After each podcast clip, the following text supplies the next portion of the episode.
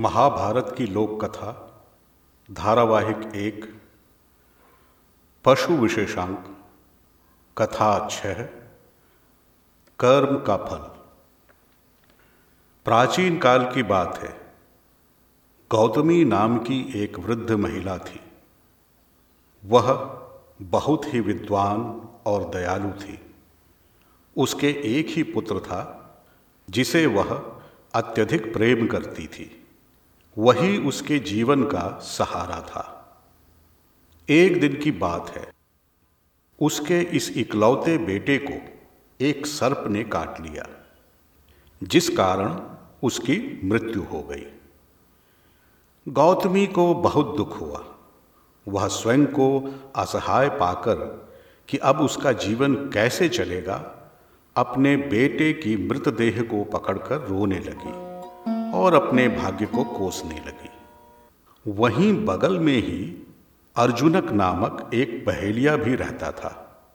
वह भी उस समय वहीं से पास से ही निकल रहा था। उसने गौतमी को रोते हुए देखा तो पूछा। तब गौतमी ने उस दुर्घटना के बारे में उसे बता दिया। अर्जुनक को बहुत क्रोध आया। उसने गौतमी की सहायता करने की ठान ली। और यत्न कर उसने सर्प को पकड़ लिया।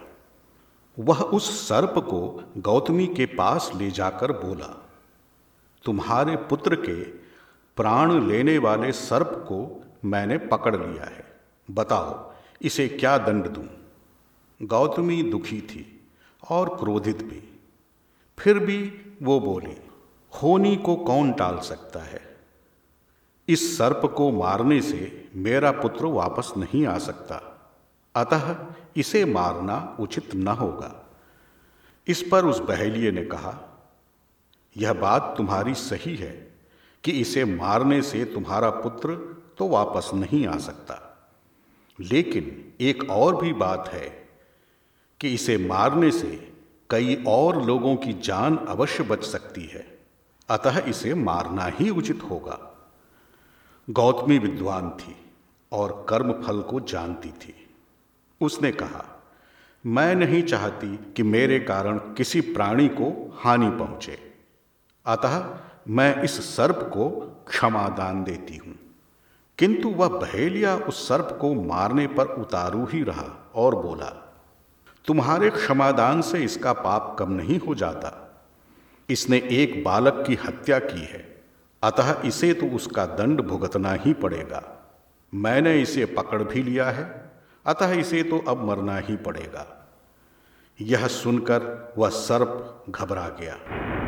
उसने मनुष्य की बोली में कहा, महोदय, मुझे क्षमा करें, किंतु इसमें मेरा दोष नहीं है। मुझे तो मृत्यु ने प्रेरित किया और इसी कारण मैंने उस बालक को डसा। आप मुझे छोड़ दें।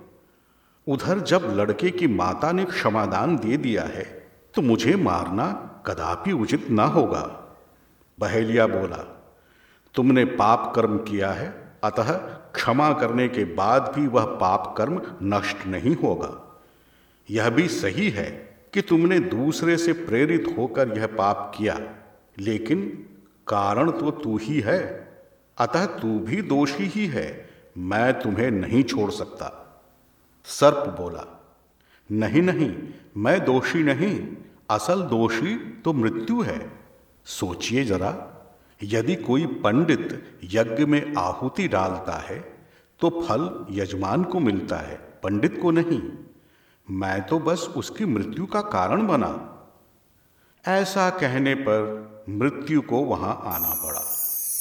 उसने वहाँ आकर बहेलिए से कहा, देखिए मैं भी दोषी नहीं, क्योंकि मैंने काल की प्रेरणा से इसे प्रेरित किया। अतः ना तो यह सर्प दोषी है और न मैं। तब सर्प ने फिर बहेलिए से प्रार्थना की। अब तो आपने सुन लिया कि मैं अपराधी नहीं हूँ, अतः मुझे मुक्त कर दें। बहेलिया फिर भी न माना और उसने कहा, मैंने तुम दोनों की बातें सुनी। इससे तो यही सिद्ध हुआ कि तुम दोनों ही अपराधी हो। अब मैं तुम दोनों को ही दंड दूँगा। अब सर्प और मृत्यु के पास कहने को कुछ न बचा था। उन्होंने तत्काल काल का आह्वान किया। तब काल वहाँ आया और उसने बहेलिए को समझाने का प्रयास किया। उसने कहा, देखो, तुम अनुचित समझ रहे हो। इस धरती पर प्राणियों की मृत्यु के प्रेरक हम नहीं हैं। जो प्राणी जैसा कर्म करता है, उसे उसका फल प्राप्त होता है। इस बालक ने जो कर्म किया था, उसी के कारण इसकी मृत्यु हुई है। अतः हम में से कोई भी दोषी नहीं है। अब उस बहेलिए ने काल को भी इसका दोषी मान लिया। और उसने कहा, मुझे सब समझ आ गया कि तुम तीनों ही इसके दोषी हो। अतः मैं तुम तीनों को ही दंड दूँगा। इस मध्य इन सब की बातें सुनकर गौतमी को यह निश्चय हो गया कि मनुष्य को उसके कर्म के अनुसार फल भोगना ही पड़ता है। उसके पुत्र की मृत्यु उसके ऐसे ही किसी कर्म का फल होगा।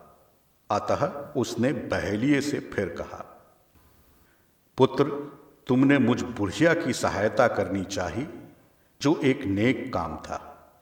लेकिन सर्प को मारने का ख्याल छोड़ दो, क्योंकि इस बालक की मृत्यु में इनमें से किसी का दोष नहीं है। इस बालक को इसके कर्मों का ही फल मिला है। इस प्रकार नाना प्रकार से समझाने के बाद उस बहेलिए को यह बात समझ में आ गई कि जिस प्रकार एक कुम्हार मिट्टी के लौदे से अपने मन के अनुसार तरह तरह के बर्तन बनाता है, ठीक उसी प्रकार मनुष्य अपने किए हुए कर्मों के अनुसार ही तरह तरह के फल भोगता है। उसने सर्प को छोड़ दिया। काल और मृत्यु भी अपने अपने घर चले गए। गौतमी ने इसे विधि का विधान और कर्म का फल मानकर संतोष कर लिया।